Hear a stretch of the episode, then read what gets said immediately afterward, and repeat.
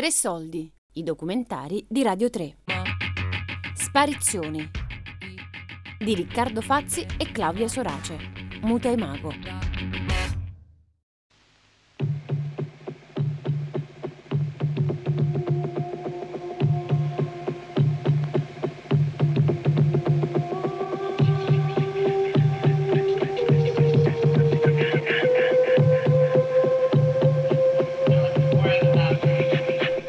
Sparizioni, un programma di Muta e Mago. Ogni puntata una lettera spedita ad una persona amica da un luogo remoto, dove Riccardo Fazzi e Claudia Sorace hanno deciso di sparire. Ospite della sesta puntata, Anna Maria Aimone.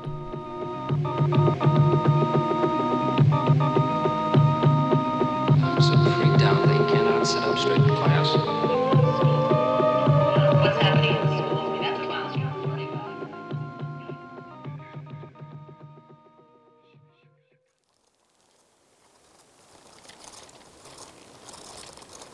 8 marzo 2021 Cara Anna Maria, siamo nel punto più alto delle San Gabriel Mountains, la catena montuosa che separa la valle di Los Angeles dal deserto del Mojave. Di fronte a noi l'Oceano Pacifico.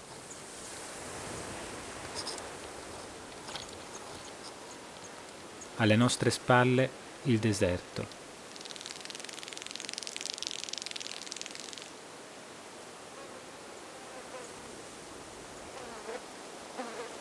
Queste montagne sono la ragione per cui il deserto stesso esiste. Si innalzano a meno di 30 km dalla costa e raggiungono vette fino a 3000 metri. Un'enorme parete di roccia che frena i venti dal mare, la loro umidità ricca di acqua e vita, e gli impedisce di raggiungere l'interno.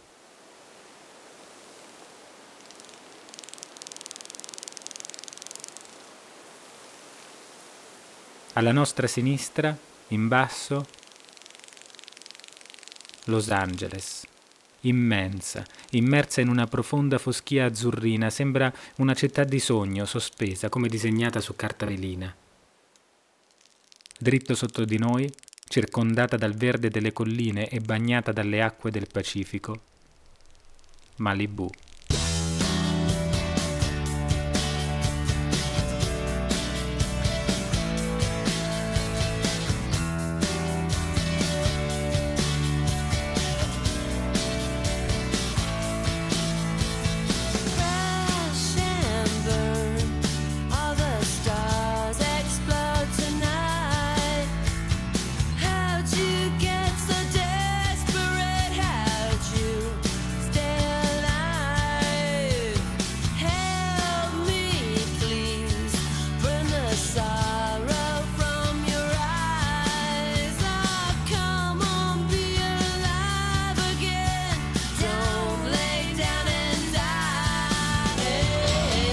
Te lo ricordi quel video delle Hall che mandavano in continuazione su MTV l'estate di vent'anni fa?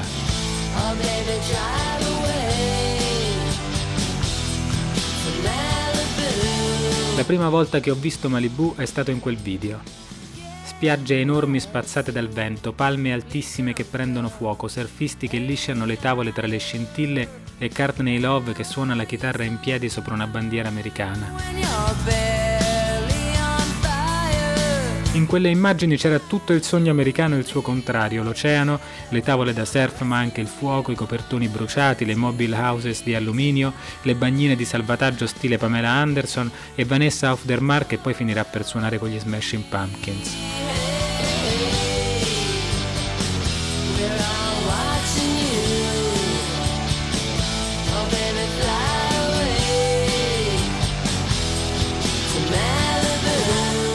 Per un tardo adolescente a fine anni 90 orfano di Cobain che viveva in un mondo che sembrava lontano come è tornato ad esserlo ora, c'era tutto il necessario perché mi innamorassi per un'estate intera di quel luogo remoto e perché Malibu si riaffacciasse in seguito ogni volta che avevo voglia di sparire da qualche parte. Sono felicissimo di essere sparito qui, oggi.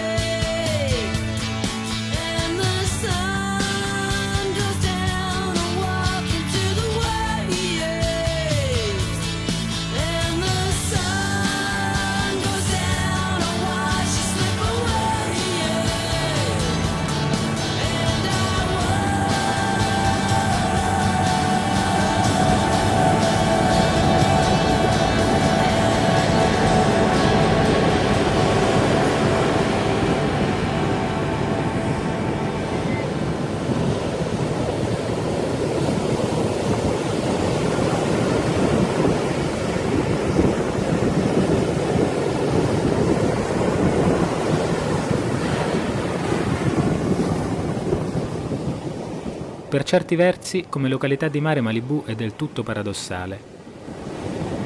40 e più chilometri di costa senza un albergo, un ristorante decente, nulla che possa attrarre soldi di passaggio. Non è una stazione balneare, nessuno ci viene in vacanza o in villeggiatura a Malibu, per come si intendono normalmente queste parole.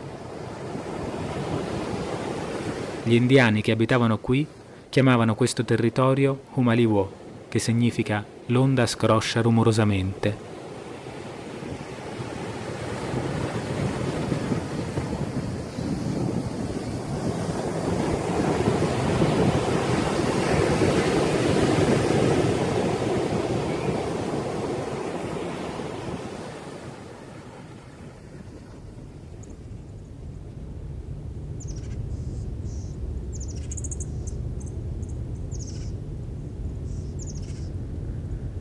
Le colline sono sterpose e brulle, infestate di serpenti a sonagli, sembrano ancora portare su di loro il ricordo dei deserti alle loro spalle.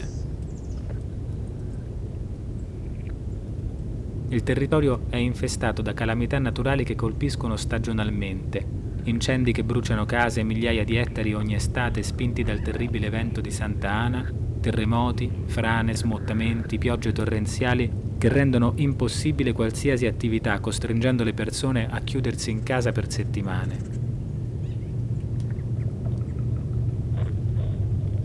Dice la scrittrice Joanne Dion nel suo White Album. Quando poi lasciammo Malibu dopo averci vissuto per sette anni, ero arrivata a comprendere che lo spirito del luogo è quello dell'isolamento e delle avversità condivisi e credo ora di non aver tanto apprezzato la casa sulla Pacific Coast Highway come nei molti giorni in cui era impossibile uscirne, perché un incendio o un'alluvione avevano di fatto chiuso l'autostrada. Ci trasferimmo in quella casa l'anno che nostra figlia compiva 5 anni.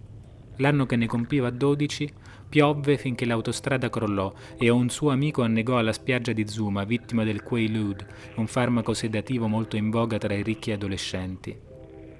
Poco prima di andarcene, durante la stagione degli incendi nel 1978, un rogo di 10.000 ettari e 20 km raggiunse la costa, saltò la highway sotto forma di tempesta infuocata da 800 metri di altezza e con temperature superiori ai 1300 gradi. I cavalli prendevano fuoco e venivano abbattuti sull'arenile, gli uccelli esplodevano in aria, le case implodevano come sotto un attacco nucleare.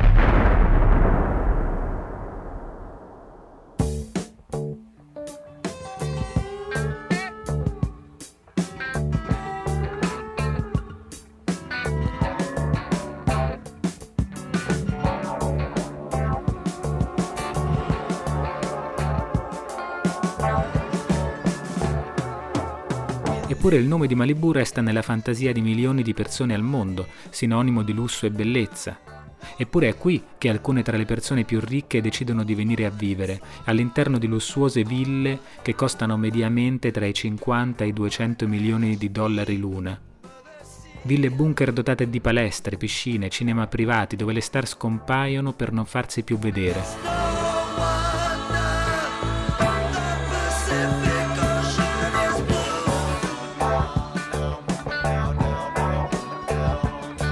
La maggior parte delle celebrità del cinema e dello spettacolo vivono qui. Bob Dylan vive qui, Lana Del Rey vive qui, Leonardo DiCaprio, Jack Nicholson, Britney Spears vivono qui. Ma difficilmente li incontreresti al market vicino al porticciolo o lungo la spiaggia a fare una passeggiata. Loro spariscono nelle loro case.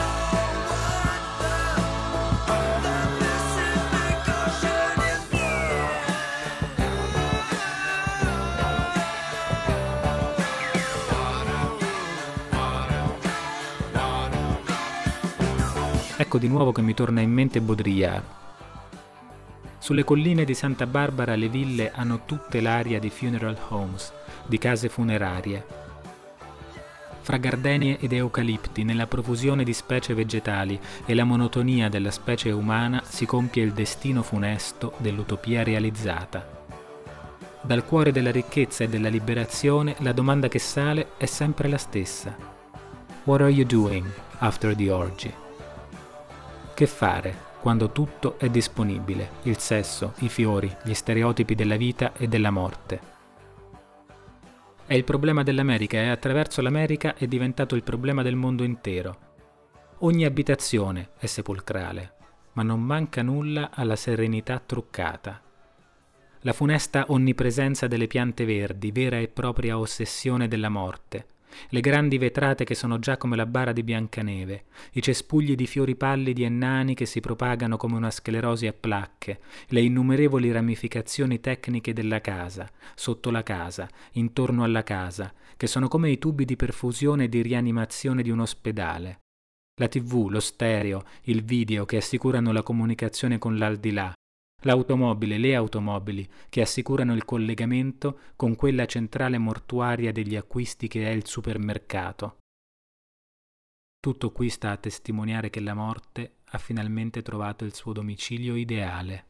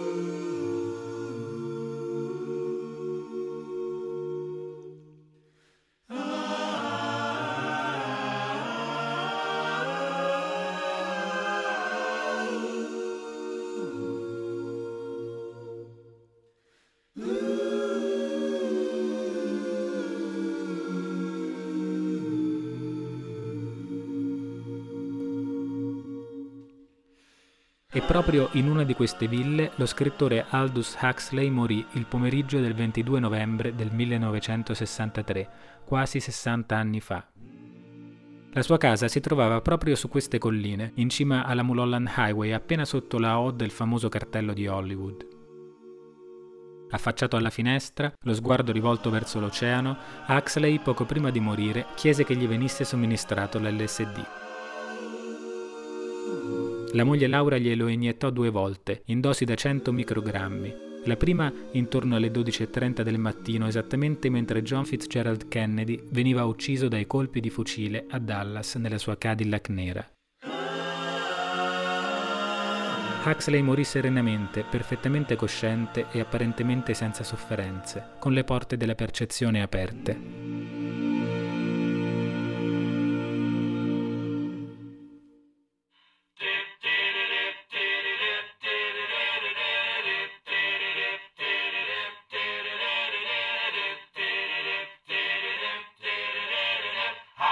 Sparizioni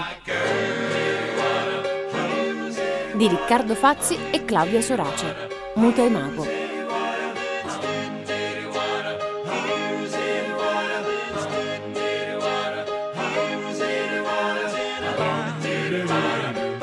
Tre soldi è un programma a cura di Fabiana Carobolante, Daria Corrias, Giulia Nucci. Tutte le puntate su Rai Play Radio.